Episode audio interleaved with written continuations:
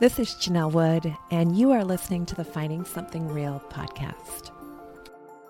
Welcome, friend. The Finding Something Real podcast is designed especially for someone who's not sure about relationship with Jesus Christ. As someone who's been through my own ups and downs with faith, my desire is to create an invitational place for people to process and address questions about God and Christianity. So if you're not sure what you believe about God, I get that. And if you're skeptical, hey, you've come to the right place.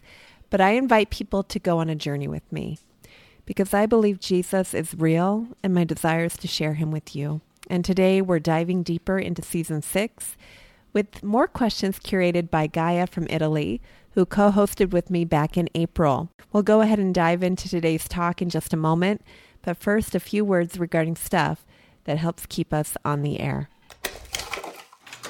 Hi, friend. This podcast is sponsored in part by Faithful Counseling. Life is full of ups and downs, unexpected twists and turns, and sometimes we struggle with all that can come our way. Faithful Counseling will assess your needs and match you with a licensed professional therapist who is also a practicing Christian. It's not a crisis line, it's not self help, it's professional counseling done securely online. And as someone with a master's degree in counseling psychology and whom at various times in the past 20 or so years has benefited from seeing a professional therapist, I know the value that professional counseling can bring. Because we all need someone to talk with, and Faithful Counseling can help. Please visit faithfulcounseling.com slash finding something real to sign up for professional faith-based counseling. It's more affordable than traditional offline counseling, and financial aid is available. There's also a special offer for Finding Something Real listeners to get 10% off your first month at faithfulcounseling.com slash finding something real. Thanks again to Faithful Counseling for being a sponsor of this episode. Well, welcome back to the Finding Something Real podcast. This is your host, Janelle Wood, and you are listening in for season six, friend, where we've been starting off each month with a different young woman sharing her faith story and allowing her the space to ask some tough questions about God and Christianity. This month, we are featuring some bonus content. And in fact, uh, the content we're featuring at the start of this month, uh, weeks one, two, and three, have been uh, with or for my friend Gaia from Italy, who was featured back in April. We just had so many great questions and so many great uh, things to touch on in that conversation, that first conversation that we had that we had to have extra episodes. So I'm really excited to welcome her back here in a minute. So far, we've aired several episodes with her tackling questions about whether God's character is loving, whether the Bible is trustworthy, whether people who reject Jesus will face eternal consequences, and whether God cares who we choose to have romantic relationships with. Uh, we've had a lot of those kind of discussions and more. And I'm thrilled to say that Gaia is back today Gaia, welcome back to the podcast. Thank you. Thanks for having me. Oh. This is one of the best experiences I have had the chance to do since I got back from the States because I've been an exchange student in the US. That's how I met Janelle. And that's been one of the best experiences I could ever do because once I got back, I was just so confused in everything in my life and this kind of clarifying path has really helped me through. So I'm really happy to be here as always. Oh, I, I love that you're here as always. And uh, what have you been up to the last few months? Because it's been a few months since we've chatted. Yeah. So, uh, well, last few months of school forever of my life. So I'm basically done with high school. I mean, I finished all my classes, but I still have to graduate because we're we're gonna do the big exams that I've been telling you about this entire year that have just kept me very busy. So I've been studying a little bit and I've been working out. I've been going out with my friends and trying to schedule my future because I'm moving out in a few months. Well, in just th- two months. So I'm planning my life. That's basically it. Well, Guy, I know you touched on it just a minute ago that this journey has been impact impactful for you. What has stood out to you the most over the last few conversations that we've had with different people? Um, so the entire uh, trusted the Bible was very impactful for me because after that happened, I kind of felt a different connection when yeah when listening to the bible or just when listening to people talking about it or at school when i heard some teachers talking about it i was like feeling closer to this topic but something that was really you know important was talking about love and uh, that god doesn't really care who we love mm-hmm. but at the same time there's this kind of you know I, I wouldn't call it rule but um what I learned throughout this journey is that God loves everyone. I don't think he really cares about, you know, who we love as long as we love each other respectfully and kindly and deeply as and we treat people right and we are treated right. Hmm. Well, it's interesting because I'm pretty sure every guest we've had on has pushed back on that a little bit. so it's kind of funny. I, not all of it, some of it, yes, uh, but some of it differently. But um, one thing that we haven't talked about yet, Gaia. And, and, by the way, you and I, hopefully at the end of this conversation today, we'll be recording our Patreon episode for this month um, where we can talk a little bit more about that topic. But um, one thing that we haven't really talked about is the topic of suffering. And the reason I thought it would be really good to talk about that is because, first of all, none of us will go through life without experiencing some.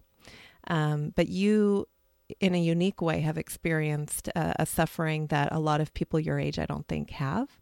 Um, and that is the loss of someone very, very dear and close to you.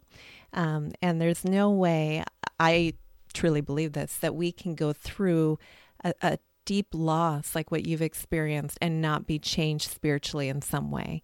Um, so before we introduce today's special guest, and I'm really excited for, you know, just to hear her story, would you mind just sharing a little bit about your grandma and what happened um, for those who haven't heard the first episode with you?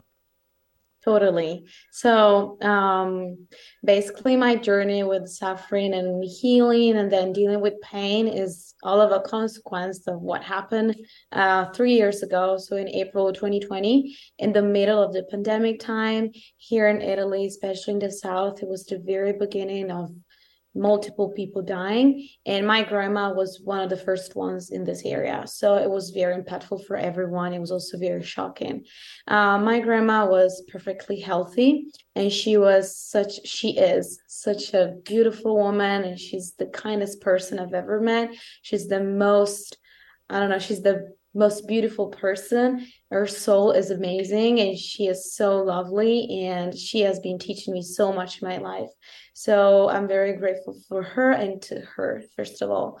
And she has always been my kind of light in the dark because I have experienced a very heavy and hard time of my life with the with my parents' uh, divorce, but they it's been kind of hard because I was younger. I was just 11 and I was just looking at the material things and all the material aspects of my life. So I wasn't really caring about, you know, the pain that that would have caused, which I have been processing uh, some years later. So still now that I'm basically 19. And what what something that really helped me that period of time was someone that really helped me was my grandma because she was just you know, the only thing that I really knew that was always going to be there, I was sure about her being there. Whereas I couldn't be sure about my parents because they had just broken up and they were starting the separation and divorce and everything. But I was sure that my grandma was going to be there for me. And other than that, since I was a child, since I was very young, I've been her princess. So she used to say, You're my princess. You're the princess of grandma's house. So I was her kind of favorite one.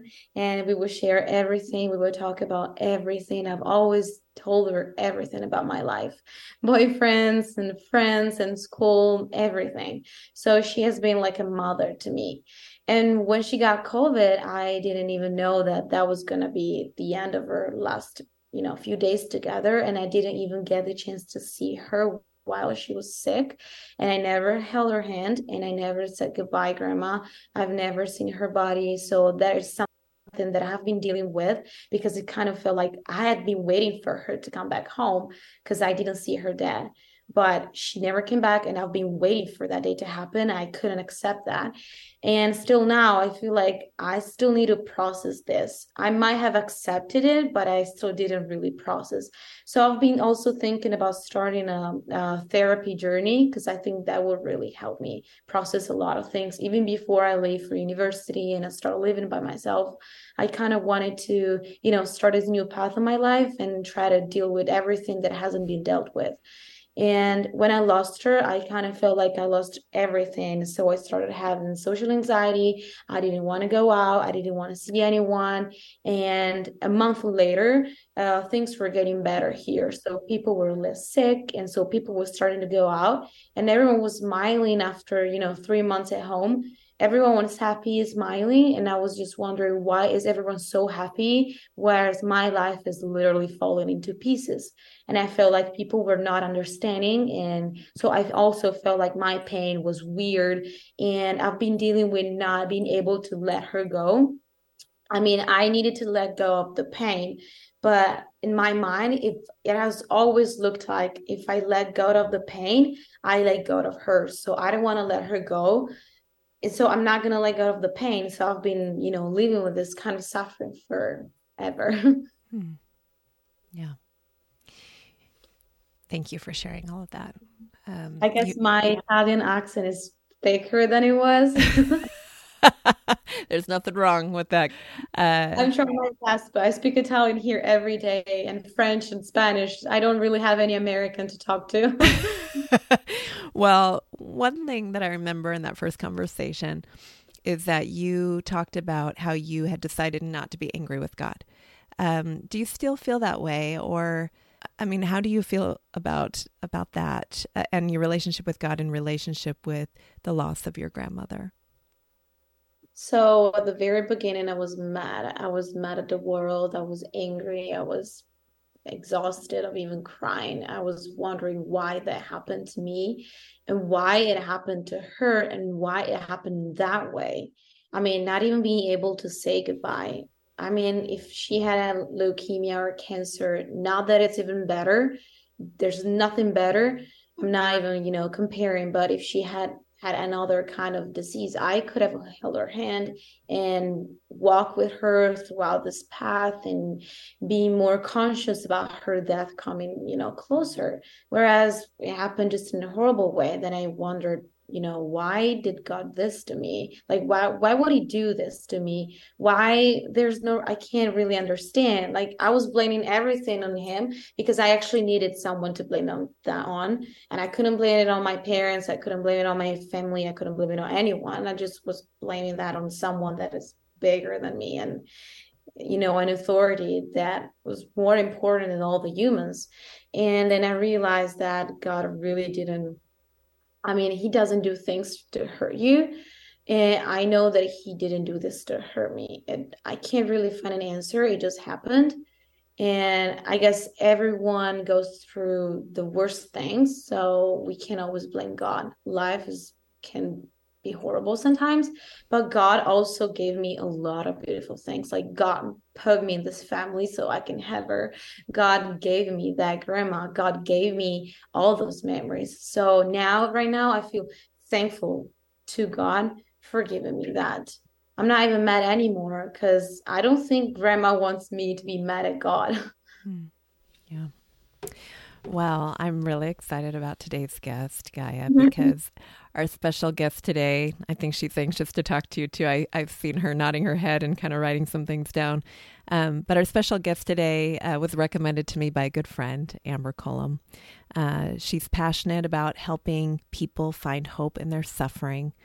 All of her books, the Bible study Desperate for Hope, her memoir, Walking Through Fire, and the devotional The Scars That Have Shaped Me, encouraged readers to turn to Christ in their pain. Some of her greatest joys are being a wife to Joel and a mother to Katie and Kristi. She writes regularly for Desiring God and has been featured on Family Life Today, Joni and Friends, and Christianity Today. Vaneetha Risner, welcome to the Finding Something Real podcast. Thank you so much. It's great to be here. I'm really honored that you'd ask me. Uh, well, I'm honored that Amber would connect us, and um, yeah, I'm excited to hear your story. Would you mind sharing it with myself and Gaia? Yeah, I'd love to. So I was born in India, and um, I, when I was three months old, I got polio. Now, polio was completely um, like nobody had polio. The vaccine had been developed over a dozen years before I was born. And so the doctors had no idea what I had. Now, the vaccine in India, where I was, most people, most children got it when they were over three months. So they got it at six months, but the doctors didn't know what I had. So within um, a day, they thought I had typhoid actually. So they gave me the wrong medicine. So they gave me cortisone, and that lowered my body's immune system. And so within a, a day or a few days, I was a quadriplegic. So couldn't move my arms or my legs. And then the doctors were like, "Oh, wow, we we made a mistake. That that wasn't typhoid. This was polio. But now there's nothing we can do." So I couldn't couldn't do anything. And they told my parents, "You need to leave India." First, they told them uh, I was going to die, that there was no way I would survive that. Then, when I did survive it, they said she's never going to even be able to sit up in a wheelchair. And then, when I was able to do that, they said, well, whatever it is, life is going to be really hard. So you need to leave India. So my parents decided to leave India. My dad was a professor in a university and he took a job just installing telephones in London just so that he could leave the country and help me. So I had my first surgery in England when I was two. We left the country when I was one. So I had my first surgery when I was two. And by the time I was 13, I had 21 operations. So I spent my life in the hospital. And we moved from can, um, London to Montreal, which was a job transfer for my dad. And I started having surgeries in Canada. So I had a ton of surgeries. And I was in a free hospital. It was a Shriners hospital. And it at that time, which they wouldn't do now, I lived on a ward with about 14 other girls and could not see my parents except on weekends. I have one sister. She was, uh, she is a little over a year older than me, and I didn't see her when I was in the hospital. And I was in the hospital for months at a time. And once I was in the hospital for a year. So I was seven years old, flat on my back in a body cast, all by myself. So my parents, Saturdays, that was it. And I was super angry at God. I I was so angry when people would talk to me about, well, God is good and trust God and, you know, all the things that would make me so angry because I thought your life is so easy. Like I live all day in a hospital, lying on my back, and you're able to tell me, you know, sing and do all those things. And I was angry at them and angry at God because I thought a good God would not let this happen to me. So my parents are Christians. They talk to me about God, faith, and I would pretend because I'm one of those people that doesn't like people to disapprove of me. So I would pretend that I agreed with them, but inside I didn't agree at all. And when I was uh, seven years old, I had just learned to walk. So that's when I learned to walk. I'd gotten out of the body cast, um, learned to walk, and was home. And one day I was wanting to walk a little bit on the way home um, to surprise my parents. And I left the building, the school building, just walked a tiny little way. And these, a group of boys were like watching me because I walk with a limp. And they um, jumped out from behind a rock and they started throwing little stones at me. And they knocked me down and called me a cripple. And I remember that was the moment I was like, I want nothing to do with God. I remember just sitting there crying, thinking, if there is a God, there's no way he cares. Like this shouldn't, I mean, I didn't think this shouldn't happen to a seven year old. I was seven, so I, I couldn't think outside of myself, but I just thought this this doesn't make any sense. So I didn't tell anybody what happened, but inside I was angrier and angrier. Um, was bullied all through grade school because of the way I walked. And so I just struggled with faith. Didn't didn't have any. Pretended to have some because um, my parents were involved in church, and I didn't really want to, you know, rock the boat. But I was a pretty not nice or not happy person. And then when I was 16, I got involved in um, Fellowship of Christian Athletes. I don't know if you've heard of it. It's um, FCA, and it i was not an athlete or a christian but i i joke with people that i wanted to get to know the christian athletes because they were really cute and so that's why i went i only went to meet guys. That was the only reason I went. And a friend of mine and I would sit in the back and we would talk about boys because the only reason she was there was to talk about boys as well. And then one day she came home. She was on a retreat. She went on a retreat. I didn't go. And she said, God is real. And I was standing on her front porch, porch and I wanted to leave right then because I thought, oh no, she's going to want to talk about God. And she did. She wanted to talk about God all the time. And I remember going home one night and just praying a simple prayer like, God, if you're real, show me. That's all I said. And nothing happened. Went to bed, just thought, God's not real. And then the next day, I got up and I had a Bible that I had gotten from our church, never opened it. I actually took it out of the plastic.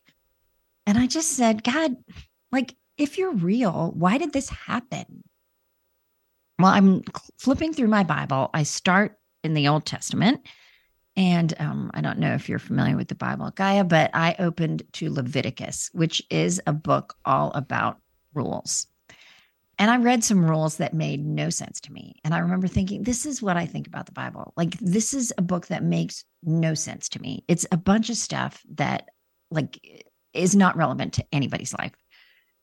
But then I asked God again, like, why? What was the purpose? If you're real, please explain to me what happened. And then I opened the Bible to John 9. I had never read this before. And it says, um, and Jesus, um, and he went by, and Jesus is with his disciples, and they see a man who was blind from birth. And the disciples asked Jesus, Who sinned, this man or his parents, that he was born blind? I thought, wow, that's kind of the question I'm asking. Like, why did this happen? You know, was it something my parents did that made you really mad?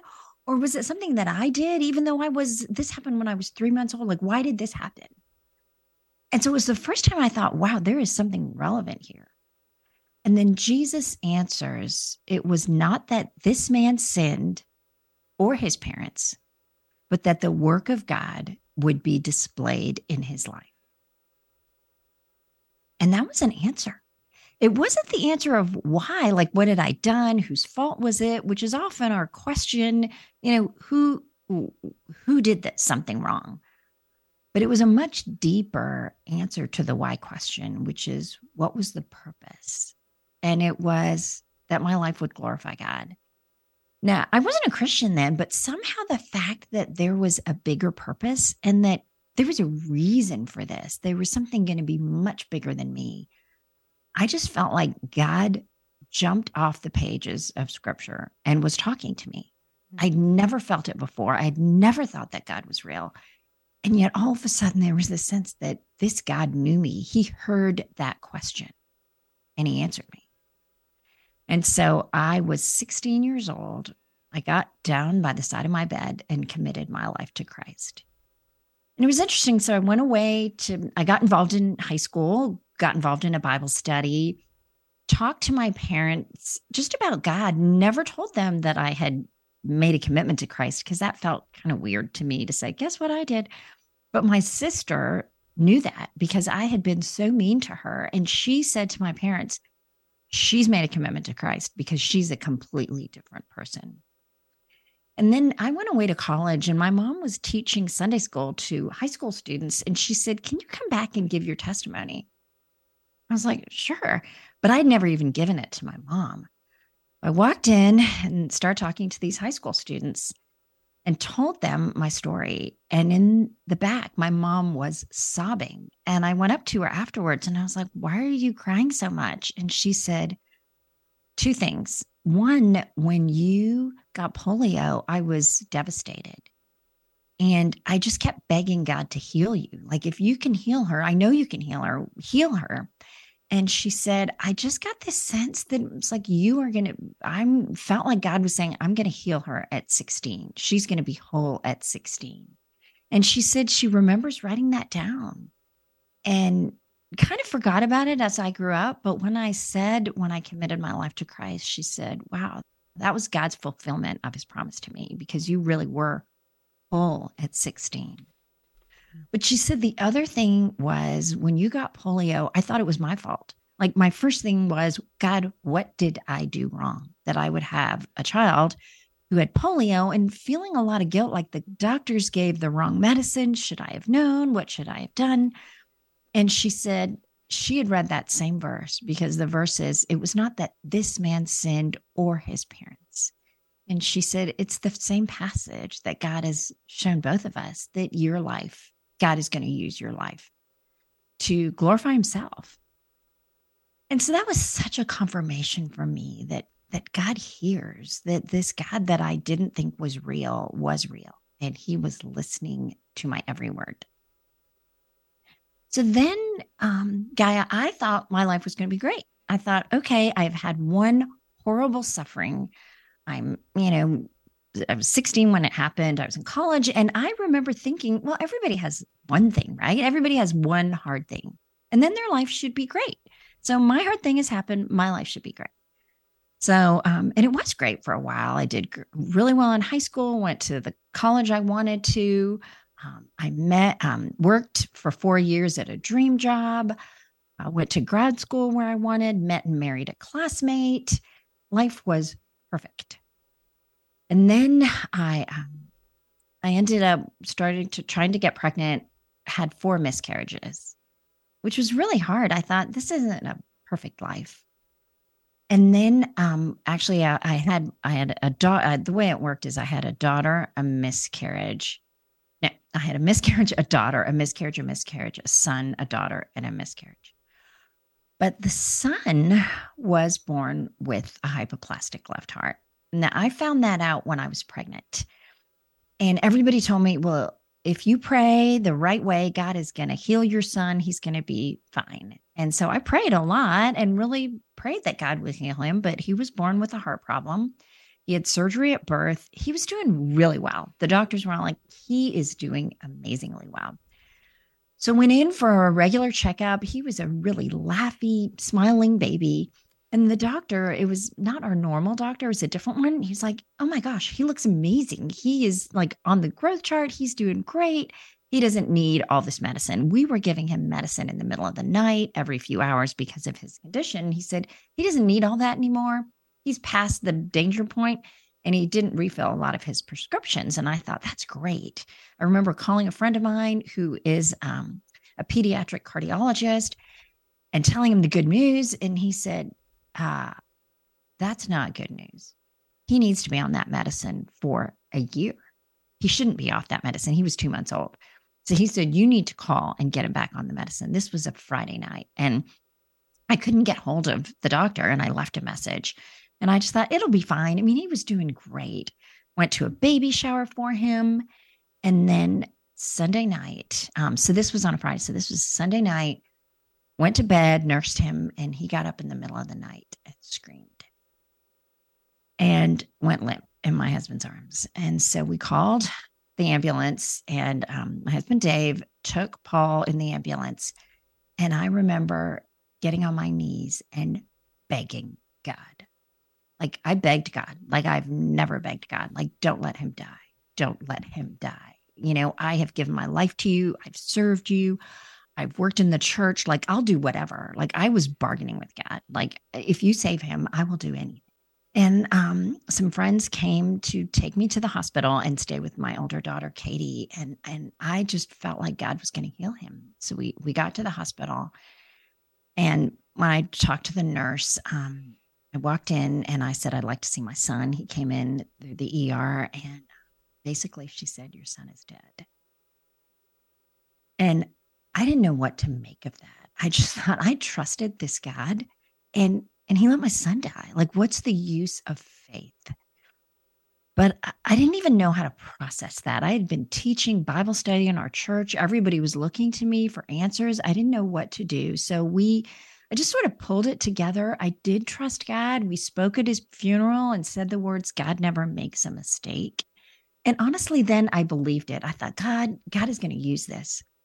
But then three weeks later, I wanted to pull every one of those words back because God felt so distant and I was so angry and hurt. And frustrated. And I pulled so far away from God because I didn't think I could trust God. Like you give God your life, you trust him with everything, and something like that happens, you think, I can't trust you. And I remember being in the car one day though, and I was so lonely. I mean, it wasn't like not trusting God had helped me in that I felt great. I felt worse because I didn't trust God and I didn't have God to talk to. So I just called out to God and I said, God, help me. Help me. And God did. And the presence of God filled my car in a way that I cannot describe, but it changed my life. That is the moment in my life when I felt the most joy, which sounds insane. I realize that. This is months after my son died, after I was so angry at God. And yet I realized this life is about God. And one day we will be with God forever. And I didn't care about anything but God. It was just this taste of heaven that changed everything for me. And I remember after that, I was still lonely. I still missed Paul, but something was really different because my faith was grounded in this presence of God that I had, that kind of took my breath away. But the other part of that is I didn't understand that you could actually talk to God and tell him how you felt. I don't think I'd ever done that before. And I discovered the Psalms. And you would not believe the things that people in the Bible say to God. I mean, they say some pretty hard things like, God, where are you? You've left me. Why have you turned your back on me? You don't care about me. Like people are saying that to God. And I thought, wow, God has given us this Bible where people are saying real words. Like this Bible is real, and God is inviting me to say this. It's not that He's just saying, it's okay if you say this stuff. Like I have it here. So if you need to say this stuff, you can. Like God is inviting us. He wants us to because he knows we need to. He knows we need to say, is does God hate me? Like I'm mad at God. I can't handle this. Like God knows that that those are some things that we need to say. And and yeah, sometimes we do cross the line. Sometimes we say things. I'm not saying we can say anything we want to God, but because God loves us, if we do, we ask God, like, show me if I if I sinned, because I know you will forgive me. So I don't think we need to be afraid of saying anything to God because God will show us and we can repent and ask for forgiveness. And I just learned the power of honesty with God, which was incredible. It drew me to God, just like probably with your relationship with your family. Like if you're mad at them, but don't tell them and just kind of give them the cold shoulder, nothing gets better. And that's what I was thinking about with God. Like I can be mad at him and not say anything, and maybe that will help in some way, but it doesn't help. It's only in talking that things get better. You know, it's when you're mad at somebody, you have to talk up, talk it out. And that's what lament does in our lives. It's talking it out with God. So that was this incredible experience for me where I just sensed God and understood that the Bible is real and raw, and God invites that from us. So then I thought, okay, now I've understood the power of lament and trusting God. I was kind of like, okay, now my life is going to be really fun and good.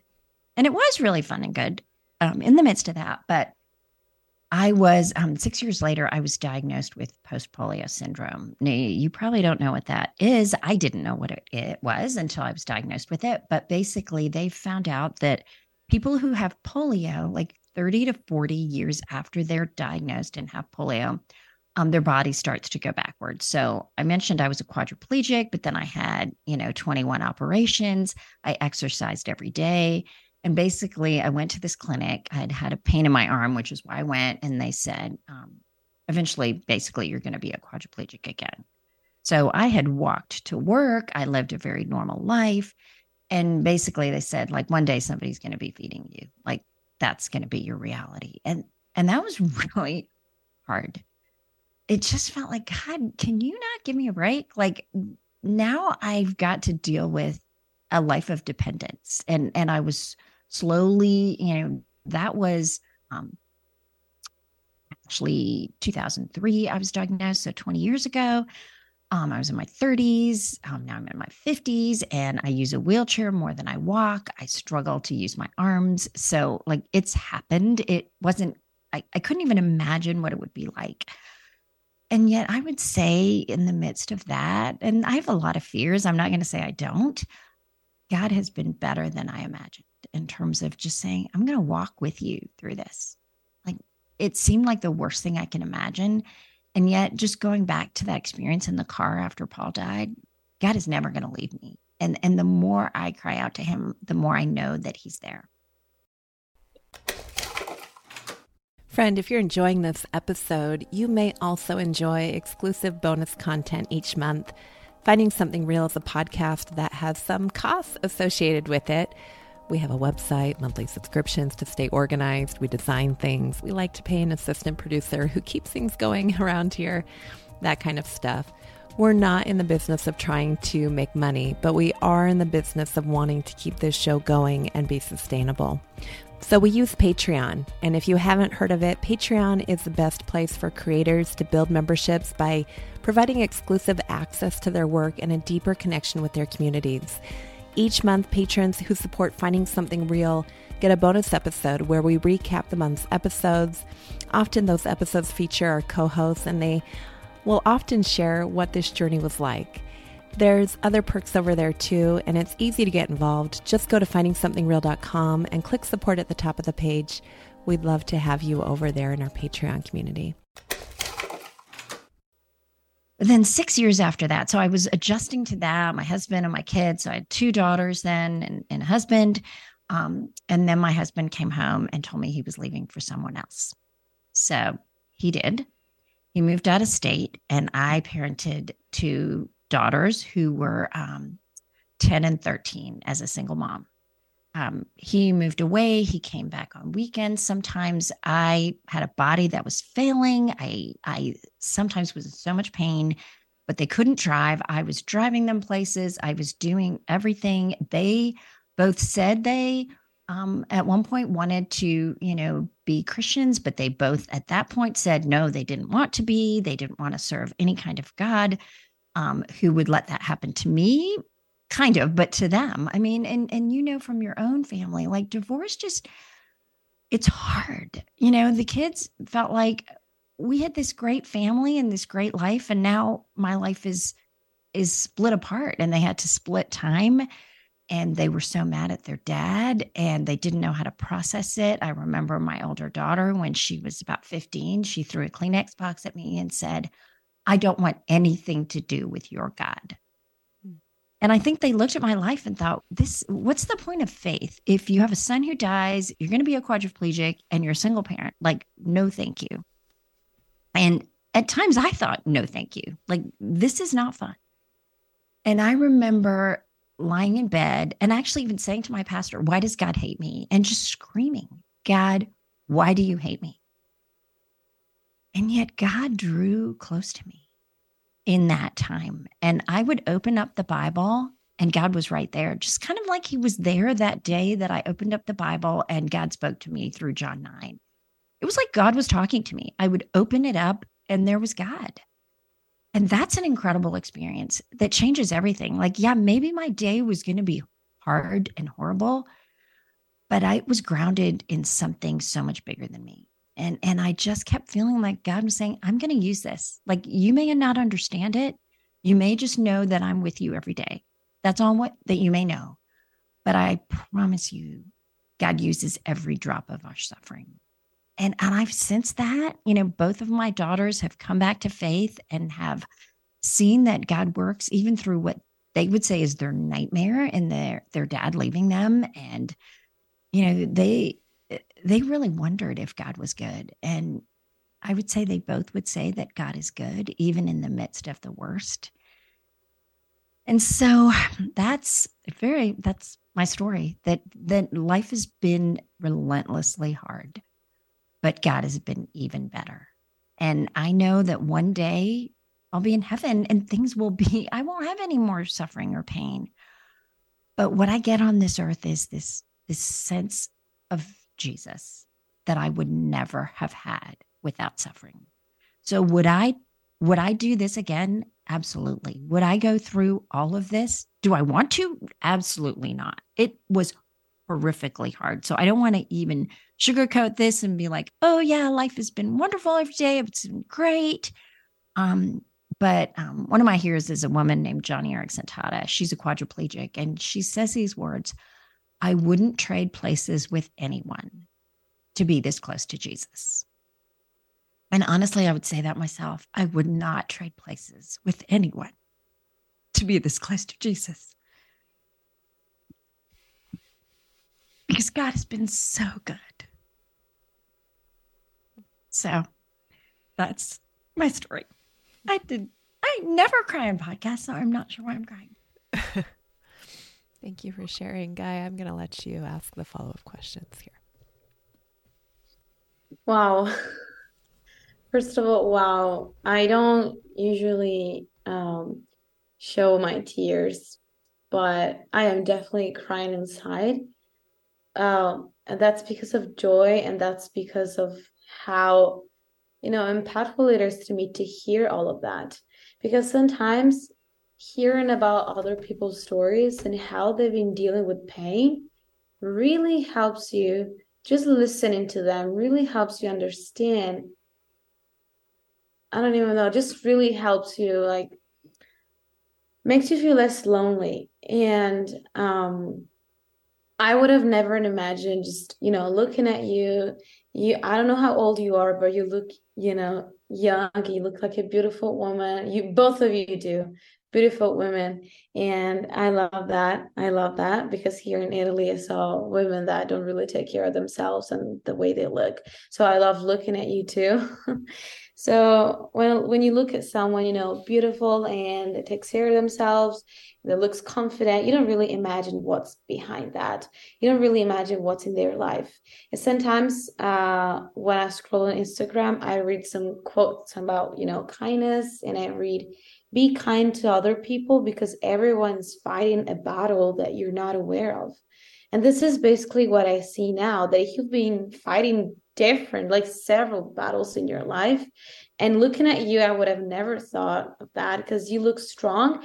But I know that you've built this strength throughout the, you know, all those bad things that happened to you. But it's so, you know, wonderful. It really fulfills my heart with joy and faith and hope to hear that you still love God. Because it makes me feel like, wow, so I'm not like i'm supposed to be loving god even though he has done what he like he hasn't done that but he let that happen like it didn't even let that happen it just happened and god didn't change it but i mean why would we blame this on him so uh my question is um has there been like a time in your life that you said well i am totally like entirely 100% done with God. And if you went back to, you know, now basically I don't think you're done with God. If you went when you got back to the right path, how did you feel about it? Like did you feel that you were um messing around messing around with your own words and you were not being, you know, uh in line with what you said? How did you feel? Yeah, so I would say after my son died, I really felt like I was done with God. Um, and I just, I did believe that. And I think we need to be authentic as Christians, as people. Um, so I don't feel like I needed, like I felt that way. And I, I didn't, you know, I didn't want to talk about God. I didn't want to open the Bible. Even though I, I'd known God, it just felt like God had let me down so much. And yet, when I met God again in the car, I didn't feel like, oh, wow, I need to stick to what I had said before. And I think sometimes we feel that way like, okay, if we're mad at God, we need to stay mad. Um, if we are um, distant from God or feel like we're done, then we can't go back. But I think God draws us back. I mean, once we know the Lord, He draws us back. Like it's not up to us to hold on to our faith, God is the one that holds us. And so even if we feel like I'm I'm done, God is God is going to pursue us and and draw us back. And so I think just being honest And I do want to go back to something that you said, which I know may be shocking. You were kind of like, well, God, God kind of allows it, but you know, maybe God has nothing to do with it. It just happened. Um, and I would say before um, my son died, I would have said, yeah, like God, God isn't really in our suffering that I mean, like bad things happen, but God doesn't want those to happen. You know, they happen and God cleans it up. And then um, after Paul died, I read um, a book called When But God Weeps by a woman who is a quadriplegic. And um, she really, and, and this other man, John Piper, who I write for Desiring God, both of them have this theology, these word, this idea, which I would stake my life on now, that God is in everything. And there is not a molecule that moves in the universe that is not under God's control. And and Joni has this saying that that I I hope I mean I will paraphrase it, but she says either God rules or Satan sets the world's agenda and God is limited to reacting. Which means God is Satan's cleanup boy trying to make the best of a bad situation. But it really wasn't God's plan A for you. It wasn't God's best what happened but God may manage to patch things up somehow, but your suffering itself is meaningless if if God wasn't behind it. And I know it sounds crazy, but it was part of God's will for my son to die. And it was part of God's will for me to get post polio. And it was part of God's will for my husband to leave. And I say that because if it wasn't, if God didn't want that to happen, then I'm not living, you know, I'm not living the best life that I can. I'm living a like not such a great life. If that hadn't happened, maybe I would live a better life. That's what we would think if we think God's not behind it. Like if God didn't want it, then we're not living the life that God would think was my the best life I could live. This is the second best or the third best or the fourth best. And that's beyond depressing to me. And I don't think it's true. I think I'm living the best life I could live. And this is God is using all these things. Now, whether I understand all the reasons, I don't. So I'm I'm not trying to say, well, I know that this happened because of that, and that's why it happens. But I firmly believe with everything I have that God has been in every piece of my suffering. And if I didn't, I think it would be really hard to stand because it would be like, wow, my son died and there was no meaning behind that. So I, I don't know how you respond to that. I'd love to know, but that turned my life around understanding that. It was really hard at first. I was like, ah, that does not feel like a loving God. But if you put your stake in the ground that God is good and God is loving, God is better than we can imagine, then understanding when something hard happens, we don't have to understand it, but understanding that, that God is going to use it for something wonderful ultimately is really it changes the way we view our pain. So anyway, sorry, that's a very long response. I would love to know what you think. I love the last phrase that you said that everything, you know, that might be basically dark can be used for light. And that is so true because now that um, a few years have passed, um, I've been growing up, I've been um, kind of acquiring new awareness and new experiences and new things I've been learning, new lessons I have acquired, new, you know, I've mastered new topics of my life. Um, I used my pain to heal other people. So now when it happens that people that are close to me uh, go through a loss, a very important loss. I know how to heal them. However, I'm still trying to heal myself, but I know how to help them heal. I don't. I was wrong. I should have said that I can. I know how to heal them because that's a very personal and you know very subjective process. But I know how what to suggest to start healing yourself. And it is so true that you can get something good out of that uh, even though it can seem very hard. But if you have that positive eye and that positive approach to life, well, you can still learn a lot. And I have learned that um, in spite of the loss, in spite of the sad things that I have been going through after her death, I've still had her. So if it was so much pain, that means that I've put so much love. Otherwise, that means that our relationship wasn't really strong. And what what's left now? All the memories full of love. So now I have a lot of love that I put in that. And with all the bad things that happen, uh, other than my grand than my grandma's death. So like my parents, what's left now? A lot of memories that my brother doesn't have because he was younger, and a lot of lessons. So in my future, I know what I don't want to be as a mother. I know what I don't want my husband to be as a father. I know what I don't want my marriage to be like. I know how I do not want my house to be and what dynamics I don't want in my house what kind of environment I want to surround my kids with. So um, that kind of made me more aware, and that's going to stick with me for life. So I mastered this for life. So I think that's enough to kind of start healing myself. So finding what's good, what's the light, where is the light, and how to use it. How can you how can you use the light, the little light, because you have to build yourself a little light, a little, you know, flicker of hope. Hmm. Yeah, I mean, there's a verse in um, Romans 8, and people say this verse and throw it around and and and I don't like to offer it to somebody who's in the midst of pain saying this is going to feel better, but I built my life on this verse and it's Romans 8:28 which says, All things work together for good for those who love the Lord and are called according to his purpose. And and that is everything that happens to me is going to work for my good and for my joy, or God would not let it mm-hmm. and and and I would stake my life on. I remember hearing years ago Priscilla Shirer uh, share something that has stuck with me ever since. She took her hand up and she said, Nothing is going to happen to you in this life that is not passed through the hand of God, that He either has allowed or He has ordained.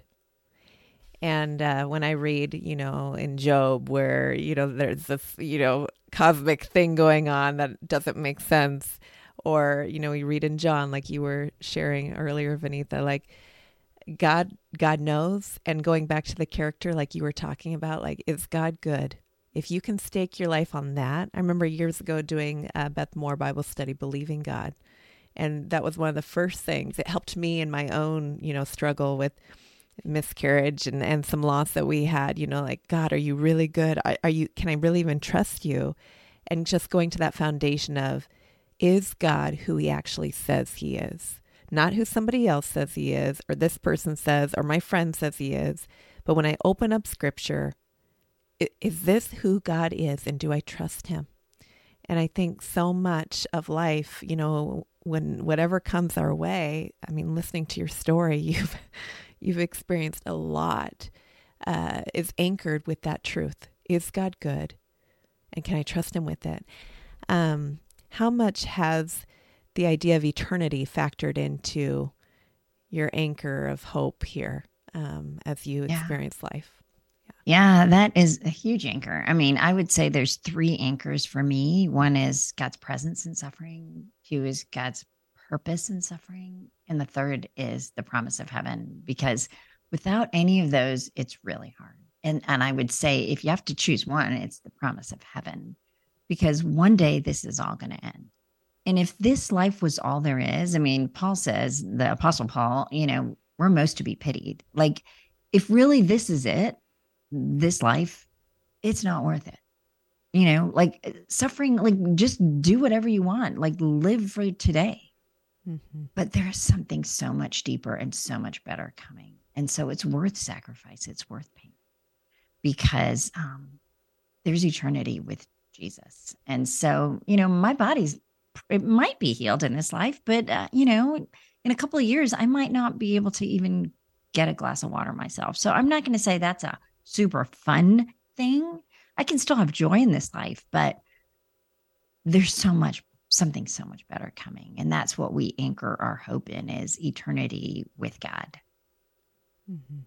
and i yeah. think that reframes our suffering for us this is a blink of an eye you know, it is a one drop of sand on the seashore or a drop of water. And when you think about it that way, you can endure anything and it puts suffering in a different perspective and you don't compare it because sometimes you look at other people's lives and you're like, wow, their life is perfect and wonderful. And re- recognizing that um, it might seem like that, but if they don't know Jesus, perfect and wonderful in this life means nothing. One drop of super happy in an ocean full of misery in hell is not worth it versus one drop of hard but yet having the presence of god. So not not hard without hope in an ocean of joy is worth it every every time. Hmm. yeah. Yeah. Um i want to wrap up here with a couple final questions. Unless gaia you have anything you want to follow up on there okay I'm just listening. Um, if people want to know more about you and your story and um, your books, how can they find you, Vaneetha? Um, yeah, I have a website, um, vaneetha.com, and um, you link to all my resources. My latest book is a Bible study called Desperate for Hope uh, Questions We Ask God in Suffering, Loss, and Longing. And uh, it's about six questions we ask God, like, um, you know, if God loved me, why did this happen? What if the worst happens? What if it never gets better? And I feel like believers need to be willing to ask those things rather than sort of gloss over them because God invites our questions and God has has so much to offer us when we engage with him. And so the Bible study is about women in the Bible who've asked similar questions and how God met them in the midst of that. So that's my latest thing. My memoir is Walking Through Fire. So if you want to hear more about my story and a little bit of gory detail, um, people have said, "Wow, you are super vulnerable in that book." So if you want to want to hear that, it's um, it's in uh, my memoir. Mm. And I have yeah. a podcast too, which is on suffering. I just I interviewed Joni Eareckson Tada and I interviewed Paul Tripp and just different people with different perspectives. So that might be interesting for people who listen to podcasts and and uh, just want to hear just all about suffering. Yeah, we'll link that in the show notes as well. What is your podcast called? Um, it is also called Desperate for Hope. Um, it's Desperate for Hope: Conversations about Suffering with Vaneetha. Okay, it's just awesome. eight eight episodes. Awesome. Um, if someone is listening right now who's having a hard time with God because of suffering, um, and they're just listening to your story and it's been inspiring, but they're wondering how do you even take a step towards a God that you don't trust right now? What one piece of advice or encouragement would you give to that person? I'd say call out to God. Just say, God, help me. You know, the times that God has, I've experienced the presence of God most strongly was not these huge, eloquent words. It was, God, if you real, show me. And God, help me. And, and maybe open up your Bible to Psalms and just say, God, just just read, read Psalm 13, read, read Psalm 42. Just just choose one of those and just just say those words back to God. You know, like, where are you? Mm-hmm. And and just wait. I would just say, you know, if you're just not sure what you do, I don't think you jump through hoops. You just invite God in because God longs to do that. Yeah. I love what Pastor Josh White from Door of Hope in Portland says. He says, God has already spoken a huge yes over your life. Uh, he's just waiting for the yes the other way, you know. The, will you say yes to his yes already? Um, yeah. So, final question, Vaneetha, we ask this of all of our guests. The Finding Something Real podcast is about a journey towards restoration, eternity, authenticity, and love. Real is an acronym for those things, finding something real all things that can be found in relationship with Christ, restoration, eternity, authenticity, and love. Which of those things stands out to you the most in your life right now and why? I'd say just today, I'd say authenticity. Um, I, I had two friends sit on my back porch a couple days ago. They were both really struggling. One was really struggling with something, and the other one had been through it. And they didn't know each other, but I knew they both had finality and just the power of people sharing their stories and their doubts and questions and even like with talking with gaia um, and how god met them is incredible. And i think god calls us to be authentic and real. The holy spirit lives in us as believers. We don't need to hide in shame no matter what. Mm-hmm. and i think that really draws people to jesus and it it helps people heal when they can say, Me too. Wow, I, I've struggled, I've sinned, I've fallen, I've doubted, I've questioned. I think that's real help. Whereas I feel like we're, I, I love the song Trust and Obey, but when people just throw those words out, like, you just got to trust God. I think that puts a band aid on really painful things. And I think God calls us to walk beside people and pour our lives in and give them scripture that way rather than just kind of slapping on um, words that people don't know what to do with. So I think authenticity is what God calls us um, to do in community because I think through the power of the Spirit, it changes lives. Mm. Yeah. Amen to that.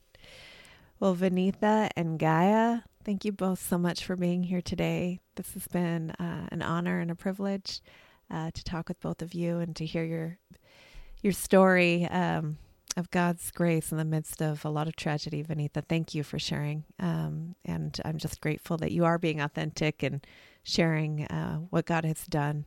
Um, in your weakness, He's stronger. Mm-hmm. Until next time.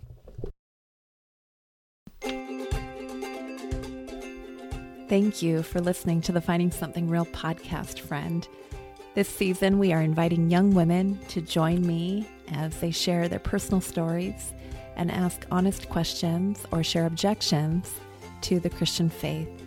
We hope to feature a different story each month and then invite Christian guests on to share from their own journeys and experiences and maybe answer some of those questions in follow up episodes.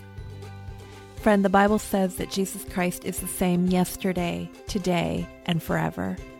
I believe with all my heart that Jesus Christ is still in the restoration, eternity, authenticity, and love business. I know not everyone has experienced that, but if you're curious at all at whether there's something real to be found in Jesus, I invite you to come back next week as we continue on a journey towards finding something real in relationship with Him. Until next time.